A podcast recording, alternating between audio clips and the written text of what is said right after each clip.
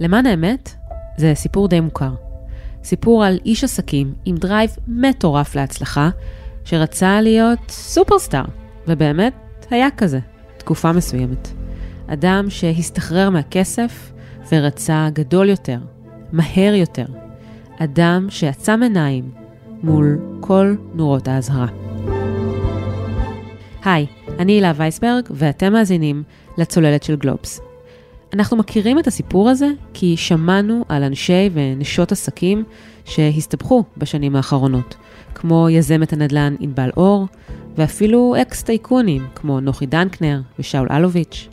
הפעם זה הסיפור של אלדד פרי, גם הוא יזם נדל"ן. אבל זה סיפור שהסתיים בשבוע שעבר בטרגדיה, כשנרצח בפתח בית כנסת ברחובות.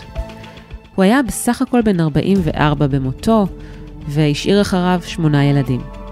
הוא השאיר אחריו גם הרבה מאוד חובות, בהיקף של מאות מיליוני שקלים, וגם מאות אנשים ששמו בפרויקטים שלו הרבה כסף, ועכשיו לא ברור אם או מתי יראו את הכסף או יקבלו דירות.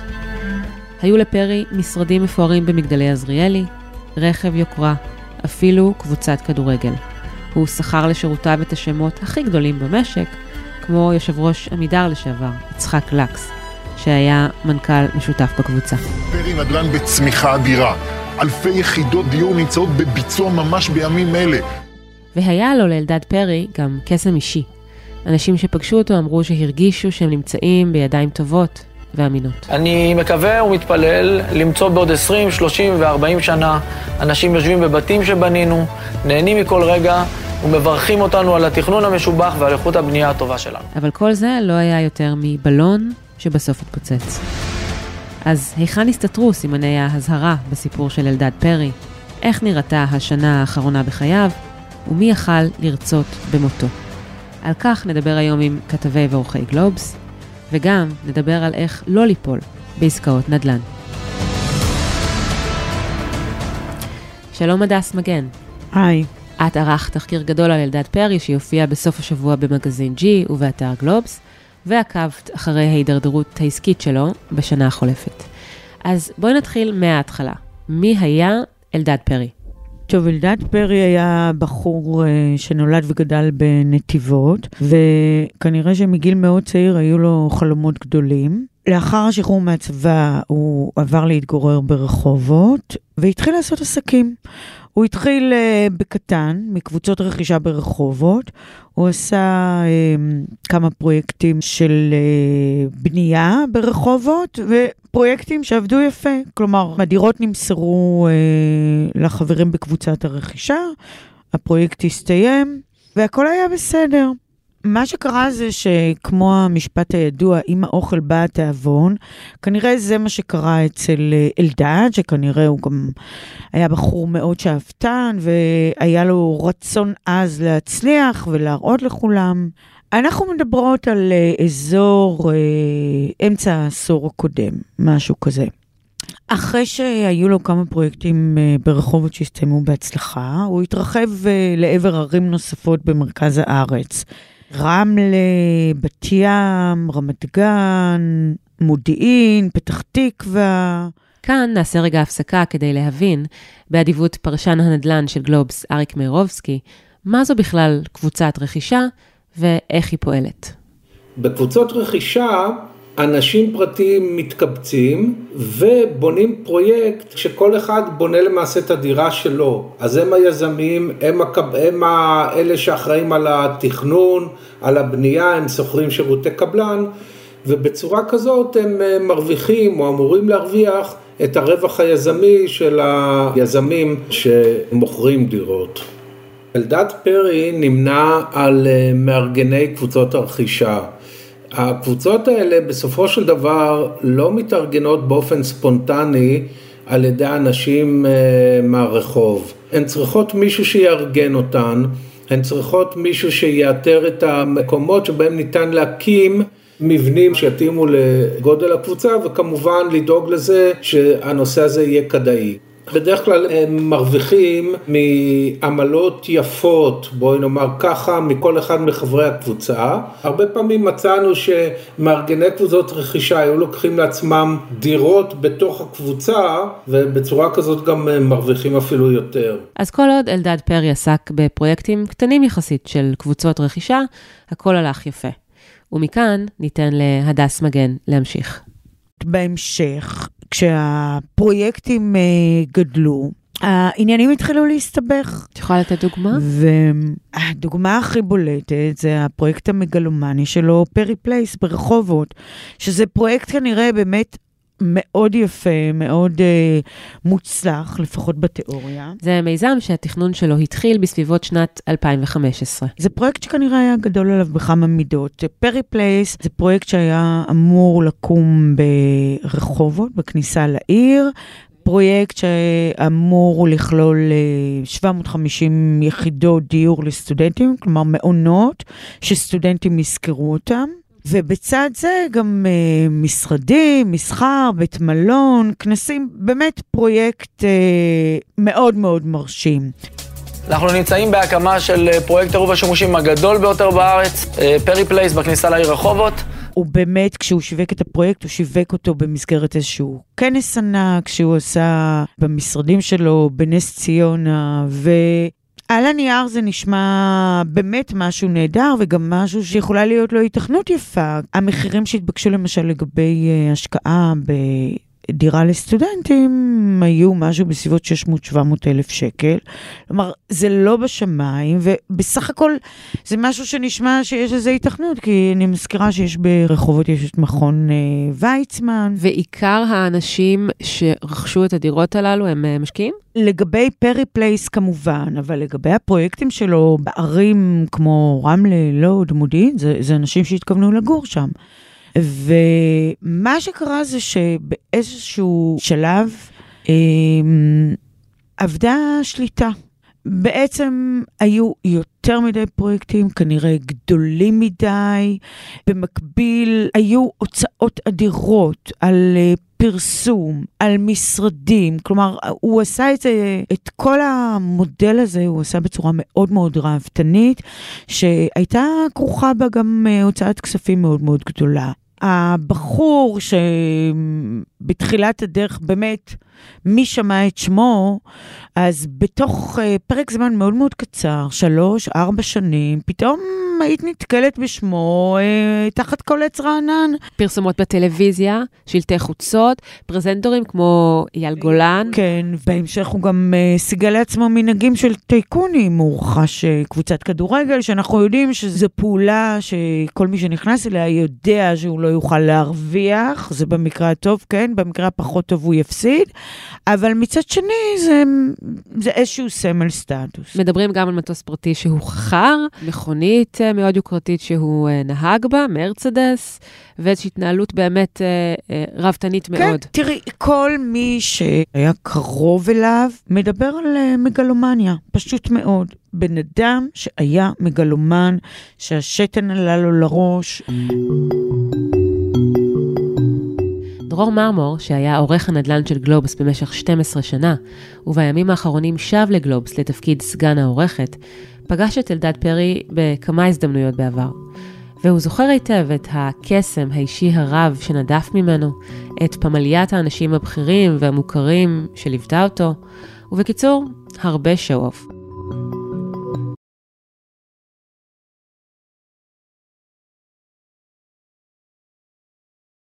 לא במקרה, כשהוא חיפש משרדים בתל אביב, הוא הלך ושכר את המשרדים של נוחי דנקנר. במגדלי עזריאלי, חלק מהפסון, חלק ממה שהוא רצה לשדר. אגב, פרי ישב ממש באותו המשרד ששימש את דנקנר עצמו, טייקון עבר עם אימפריה השלמה שקרסה, הזכרנו אותו קודם, וגם על דנקנר נאמר שחטא בחטא היוערה, שניסה לעשות הכל כדי למנוע את הנפילה, אפילו במחיר של לעבור על החוק.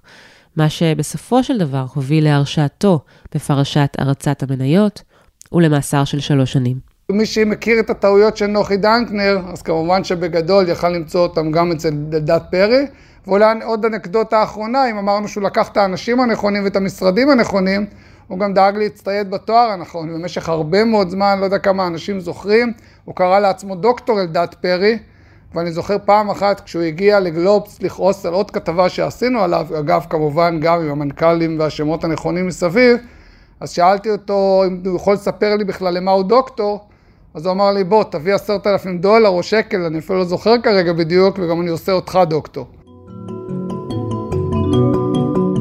הדס, אז אלדד פרי לקח על עצמו פרויקט שהיה גדול על מידותיו, איך הוא מממן אותו ומה קורה אחר כך? הוא קיבל מינופים מחברות, מימון חיצוניות, שאנחנו יודעים שהריבית שם היא הרבה יותר גבוהה מאשר הריבית בבנקים. וכמו שמספר לי שם מישהו מהאנשים שדיברתי איתו, הוא אומר, אני זוכר שדיברו שם על תשלום של מיליוני שקלים כל חודש לריבית. בפרויקטים שלו ששופקו במתכונת של קבוצות רכישה, הוא קיבל מהאנשים דמי רצינות. כבר ברגע שהוא מצליח לשווק את כל הפרויקט, כבר יש לו סכום נכבד uh, ביד. אם תחשבי שכל אחד משלם מאתיים וחמישים אלף uh, כהתחלה, ויש פרויקט של כמה עשרות יחידות, אז עומד לרשותו סכום לא מבוטל. אחר כך היו שם מקרים של מחירת דירות פעמיים. את האנשים שהשתתפו בקבוצת הרכישה שלו, הוא שכנע במקביל להלוות לו כספים. תמורת ריבית גבוהה שהוא הבטיח להם. הוא לווה כסף מחברות מימון חוץ-בנקאי, שהריבית שהן, שהן נוטלות היא הרבה יותר גבוהה מהריבית של הבנקים. ולמעשה כל הפעולות האלה בעצם יצרו איזשהו מין כדור שלג. איך מתארים אנשים שדיברתי איתם? הכסף שהוא קיבל מהפעולות הנדלניות שלו, שימש אותו לחברות האחרות שאינן אה, בתחום הנדלן. ובעצם היה שם ערבוב מוחלט בין כל הכספים, בין חברות הנדלן, החברה היזמית, קבוצות הרכישה, חברת הביצוע, לבין החברות האחרות שאינן בתחום הנדלן. זאת אומרת, היה שם, כמו שמתארים, כאוס מוחלט, סחרור שיצא משליטה. כשהוא בעצם לוקח עוד ועוד הלוואות, כי הוא רוצה והוא מאמין שהוא יוכל לסיים את הפרויקטים, לתת את הדירות, שהוא ירוויח והלקוחות שלו ירוויחו? אז תראה, באמת זה מה שאומרים כל האנשים שדיברנו איתם, שהוא באמת ובתמים האמין שהדברים יסתדרו. בוא נמשיך ככה בהשתלשלות של ההידרדרות ה... עסקית שלו. מה שקרה זה שהתחילו כבר סדקים במודל, התחילו כבר uh, להיות מוגשות תביעות מצד כל מיני אנשים שבאמת לא קיבלו את התמורה שהיו אמורים לקבל, קיבלו כנגד זה צ'קים שאין להם פירעון, כשהם באו והחזירו את הצ'קים, טענו שזה ללא פירעון, אז uh, נתנו להם צ'קים דחויים יותר, שגם הם נסתם uh, היו צ'קים שנדחו. נקודת המפנה בסיפור התרחשה לפני כשנה, כשלתמונה נכנס משקיע חדש, איש עסקים יהודי שוויצרי בשם חיים חמו, שהסכים לתת לחברה הלוואה של יותר מ-מאתיים מיליון שקל. והאנשים מסביב היו די מופתעים, שהוא נכנס ככה ובתוך זמן קצר נותן סכום כסף כל כך משמעותי. מה היה הקשר בינו לבין אלדד פרי? לא היה קשר, הם לא הכירו קודם, אבל לימים חמו סיפר שהוא נפגש עם אלדד, ואלדד ממש הקסים אותו. הוא אמר, נשבתי בקסמיו. אבל מהר מאוד אותו חמו גילה שהמצב בחברה הוא בחירה, שלא לומר קטסטרופלי. שאולי הוצג בפניו מצג שווא. לגמרי. הוא טוען גם שהכספים שהוא נתן נעלמו כלא היו. כך הוא מתאר את זה. ובאמת אנשים שהיו קרובים לאלדד פרי באותו זמן מספרים שהכספים האלה שהיו באמת יכולים לשקם את החברה, להעלות אותה על דרך המלך, הם נעלמו כלא היו. לאן הם הלכו? שאלת המיליון דולר, לאן הם הלכו. אבל אחד האנשים שאיתם דיברתי מתאר את זה שכאילו הייתה איזושהי מפלצת שהיה צריך להאכיל אותה. כמובן בלשון מטאפורית, אבל הוא, הוא רצה לומר בזה שהכספים ממש נבלעו. זאת אומרת שבעצם העסקה הזו ככל הנראה התרחשה כבר בעיצומה של התסבוכת, וייתכן שאלדד פרי כבר בשלב הזה היה מסובך עם השוק האפור אולי, ולשם זה נבלע. תראי, אנחנו לא יודעים כמובן, כל מה שנגיד זה בגדר ספקולציות. אני חייבת לציין שאנשים שהיו קרובים אליו אה, מתארים אה, התנהגות רגילה של אדם. זאת אומרת, אתם אומרים, זאת לא הייתה התנהגות שלו, לא הייתה התנהגות של אדם שמאוים על ידי השוק האפור. הדס, כל ההשתלשלות הזו מעוררת תהייה, אם זו הייתה אה, הסתבכות בתום לב, או שכל הדבר הזה נהפך לעונת פירמידה ולרמייה בזדון. זאת אומרת, מצב שבו אדם מממן אנשים אחרים בכספים שלקוחות נתנו לו, וציפו שישמרו עבורם, או שיקבלו בעבורם דירה, במקרה של פרי. תראי, פירמידה הייתה שם, אבל אה, לאו דווקא הונאה. זה היה שכבה על גבי שכבה על גבי שכבה, במובן הזה שאם uh, אתה משתיק תובעים שתבעו, ואתה משלם להם איזשהו פיצוי, או משלם להם דמי שכירות, עד שהדירה תהיה מוכנה, אז אתה מממן את זה מכספים של, של משקיעים חדשים, שנכנסים לפרויקט אחר. ואתה בעצם נוטל הלוואות מהלקוחות שלך, okay. ששימשו לכל מיני דברים אחרים. פירמידה אגב, הייתה. אגב, הוא באמת שילם את הריבית שהוא... Uh... הבטיח לשלם, זה ה-תשעה אחוז בשנה, למי שילווה לו כסף? אנשים לא קיבלו את הכסף שלהם חזרה, אנשים גם לא קיבלו את, ה, את הקרן חזרה, יכול להיות שלאיזשהו פרק זמן, כן, אבל אנשים נותרו בלא כלום. השאלה באמת אם הייתה כאן כוונת מכוון, אם הייתה כאן הונאה מראש, ו... אם תשאלי אנשים שקרובים אליו, הם יגידו, אלדד לא היה אדם כזה. גם הם מצביעים על כל מיני אה, אינדיקציות לכך שהוא לא התכוון, מכיוון שאם הוא היה מתכוון לדבריהם, הוא היה אה, מכין לו כספים בצד, אולי היה נמלט לאנשהו ואומר אחריי המבול, אבל... אה, לדבריהם, בשנה האחרונה, כל מה שהוא עסק בו, חוץ מלימוד תורה, זה ממש להתעסק בלמצוא פתרון שישקם את החברה, ושיהיה אפשר להחזיר כסף למשקיעים, לחברים בקבוצות הרכישה. תראי, אנחנו מדברים על, על מאות אנשים במינימום, שכרגע לא, לא קיבלו את הדירות שלהם. הנאמנים שמונו לחברה עושים מאמצים להשלים את הפרויקטים ולאפשר לאנשים בכל זאת לקבל את הדירה תמורת תוספת כספית מצידם של הרוכשים. שאולי חלקם יוכלו לממן ואחרים לא יוכלו. באיזה שלבים נמצאים הפרויקטים השונים? יש שם הרבה מאוד פרויקטים וכל פרויקט נמצא בשלב שונה, אבל בזה היה מרוכז עיקר המעמד של הנאמנים בשנה האחרונה, מאז הם קיבלו לידיהם את המשימה הזו. הדס, את כותבת כבר שנה על ההתרסקות הכלכלית של אלדד פרי, פחות או יותר בד בבד עם ההתרחשות שלה, כשהיקף החובות שצבר מוערך במאות מיליוני שקלים. מה קרה שהוביל לכך שהחברה הולכת לחדלות פירעון ומתרסקת? זמן מסוים אחרי שחמו נכנס לחברה.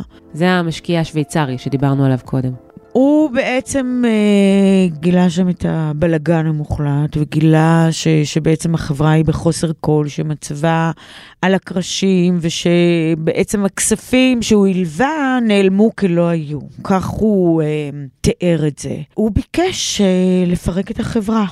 בעקבות זה מונו לחברה נאמנים, וכאן בעצם, זאת אומרת, זאת הייתה הנקודה שבה החברה למעשה נלקחה מילדת פרי, ועברה לניהול הנאמנים, והם הם בעצם במהלך השנה האחרונה, הם ניסו למצוא פתרונות.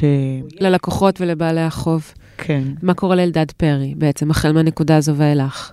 אז האנשים שקרובים לילדד מתארים שהוא היה מאוד אופטימי כל התקופה הזו. אופטימי, למרות שהחברה שהוא בנה בעשר אצבעות מתרסקת? אופטימי מכיוון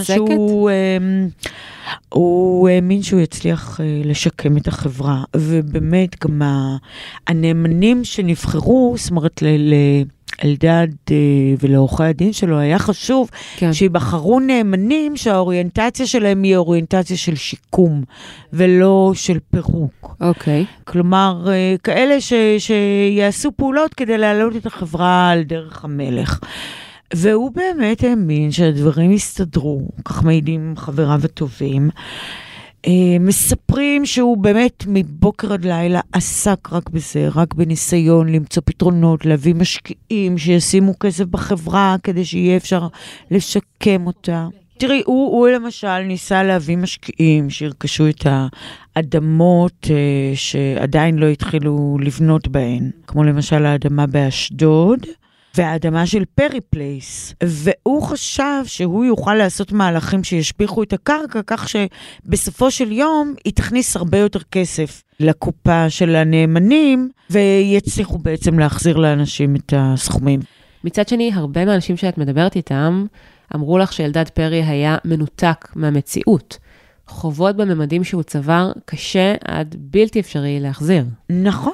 יש הרבה אנשים שחושבים ש, שבאופן שבו הדברים התנהלו ובבלגן שיש שם ובדברים שנעשו שם, לא היה שום סיכוי להגיע למצב שבו כל אנשים יקבלו את כספם. אבל אם, אם אנחנו מסתכלים נטו עליו, על ההתנהלות שלו בשנה האחרונה, אז החברים שלו מתארים התנהגות של אדם שהוא חדור אמונה, חדור אה, אופטימיות, ואיך אומר אחד החברים? היה באנרגיות מטורפות. את יודעת, אי אפשר שלא אה, להיזכר כששומעים את הסיפור של אלדד פרי, בסיפור הנפילה המהדהדת של אנבל אור. גם היא קנתה לעצמה את שמה מפרויקטים של קבוצות רכישה, וזכתה לתהילה גדולה לפני כעשר שנים. יש אה, הרבה קווים מקבילים בין הפרשות, אני חושבת שבראש ובראשונה, מה שדומה זו הרבתנות שבה שניהם התנהלו. אם את זוכרת, גם במקרה של אנבל אור, הדברים נעשו בווליום מאוד מאוד גבוה, היו לה משרדים מפוארים ושיווק מטורף, ובשני המקרים באמת הייתה כאן איזושהי פסדה, איזשהו בלון שהתפוצץ. מבחינה אחרת, וזה גודל החובות, אז בסיפור של אלדד פרי אנחנו מדברים על סכומים הרבה הרבה יותר גדולים. ורבים שואלים את עצמם, מי רצה במותו? טוב, בואי לא, בואי לא נהיה יומרנים ונחשוב שאנחנו יכולים להצביע על מי רצה במותו, מי ביצע את זה. ניתן למשטרה לחקור, כי אנחנו באמת, כל מה שנגיד זה יהיה בגדר ספקולציה. והאם יש איזשהו לקח עבורנו כציבור, כצרכנים, שלא פעם רואים מודעות על פרויקטים כאלה ואחרים, בין אם אלה קבוצות רכישה או משהו אחר? אני חושבת שלגמרי, כלומר לא, לא להתפתות לדברים שאתה לא מבין בהם. לנסות להבין עד הסוף, אם אתה לא מבין, להתייעץ עם גורמים שמבינים.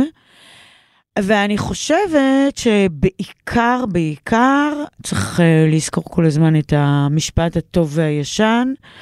כשזה too good to be true, אז כנראה שזה לא, זה לא אמיתי. הדס מגן, תודה רבה. תודה, אילה.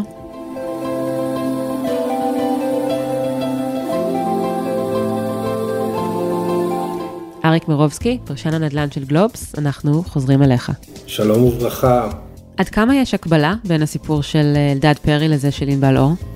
אני רואה הקבלה מאוד גדולה, במיוחד בתחום הזה, שמה שמסומן כהצלחה, הוא היה בעיקר הצלחה תקשורתית, לא הצלחה בשטח, ויש פה הבדל אדיר. אני קורא על, על אלדד פרי בימים האחרונים, שהוא היה מטאור, ושהוא התרסק. זה לא היה מישהו שבאמת היה יזם נדל"ן גדול שפשט רגל כפי שקורה לאחרים. רוב מה שאנחנו ראינו ממנו זה היה מצגים, הרוב זה היה אה, פרסום, הרוב זה היה ניפוח של בלון שבפועל לא היה. זאת אומרת, בשום שלב לא הייתה שם הצלחה? זו הייתה הצגה לכל אורך הדרך לדעתך? הייתה שם הצלחה, גם אצל אנבל אור, זה לא שכל הפרויקטים נכשלו ומאלף ועד תו. היו בהתחלה פרויקטים שהם יחסית קטנים, ושם לדעתי הייתה כן הצלחה מסוימת. לאחר מכן הדברים תרחו אחרי זה והפכו למעין פירמידה, ואז ככל שהפירמידה גדלה, אז הפערים שבין הכספים שהתגלגלו, נאמר את זה ככה, לבין התכלס של סיום הפרויקט, הפערים רק הלכו ועלו. אריק, אתה חושב שאלדד פרי הונה אנשים ביודעין, או שהוא לכל אורך הדרך באמת ובתמים רצה להחזיר להם את הכספים ולתת להם דירות? אני חושב שהוא באמת רצה לתת להם את הדירות, והוא התכוון להשלים את הפרויקטים. אבל הפערים בין ההבטחות שלו לבין היכולת שלו לממש את ההבטחות הלכו וגדלו. הוא הגיע למצב שכבר לא ניתן ואסור היה לו לבוא ולהבטיח לאנשים דברים, כי הוא לא, כי הוא איבד שליטה על הפרויקטים האלה. לכן אי אפשר להשוות את אלדד פרי לגנב או שודד, אבל על סמך הטענות שאנחנו רואים וקראנו מצד חברי קבוצות רכישה, הוא נקט בדרכים לכאורה, אני מדגיש לכאורה, שהן לא קשרות ולא חוקיות.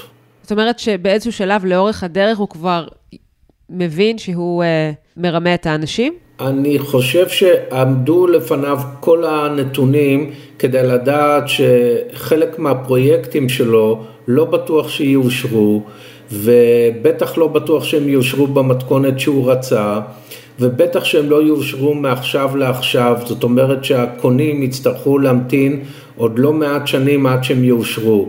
כל הדברים האלה עמדו לפניו. אם הוא לא גילה את הדברים האלה לאנשים, אז כנראה, כנראה שהיה פה חוסר יושר. כשאתה התחלת לשמוע על אלדד פרי לפני כמה וכמה שנים, מיד נורות הזרה הבהבו מבחינתך? מה שהבהב יותר זה היה סימני שאלה. ראינו מול העיניים אדם שעוסק בהרבה פרויקטים, אדם שמגלגל לכאורה הרבה מאוד כספים, וזה אדם לא מוכר, אדם שהגיע משום מקום. והשאלה המיידית שנשאלה היא, מאיפה הכסף? וזה עורר כל מיני ספקולציות וכל מיני תהיות וניסיונות של עיתונאים חוקרים בעבר לענות על השאלה הזאת, נתקלו בסופו של דבר באיזושהי חומה שגם היא הייתה מלא סימני שאלה. לא הובן מאיפה ההון של אלדד פרי.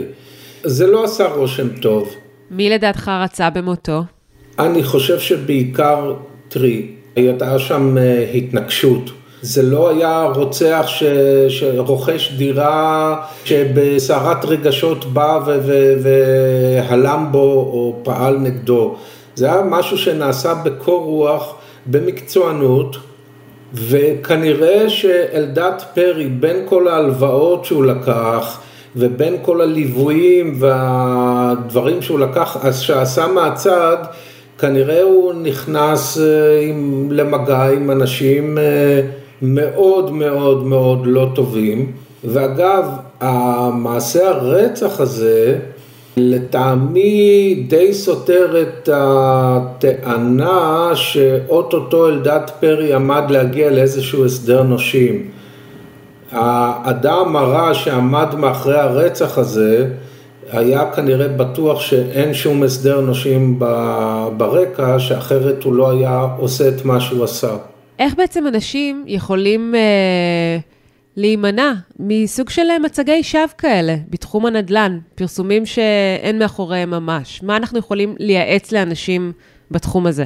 אני אפתיע אותך אולי, אילה. הבעיות שאנחנו ראינו אצל אנבל אור ואצל אלדד פרי, וגם בתחום הקרקעות החקלאיות, אורן קובי, ואנשים שרכשו כל מיני נכסים מפוקפקים בחול, המכנה המשותף בין רוב מוחלט של האנשים ש... נפלו בפח היה שהם לא עשו בדיקה באמצעות אנשי מקצוע.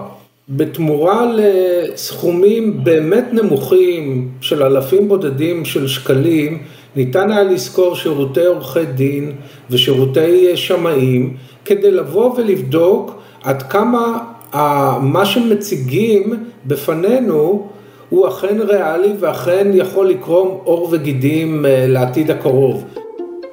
אריק מירובסקי, תודה רבה. תודה לאכילה. וזה המסר שדרור מרמור, סגן עורכת גלובס, מבקש שנצא איתו מהסיפור הזה. גם היום אנחנו יכולים למצוא בשוק לא מעט שרלטנים מהסוג הזה, לא מעט אנשים שמוכרים חלומות, אבל, אבל ייזהרו הקונים וידעו באמת לזהות מי מוכר להם שרלטנות ומקסמי שווא, ומי מוכר להם חלומות, ובעיקר לדעת שאומנם אנחנו מתוסכלים נורא שהכסף שלנו בעולם של ריבית אפסית לא יודע להניב תשואות, אבל בואו תשמרו על הכסף שאספתם בעמל רב, לפני שאתם מתפתים לכל מיני הבטחה של תשואה שבסוף גם גומרת לכם ומחסלת לכם את הקרן.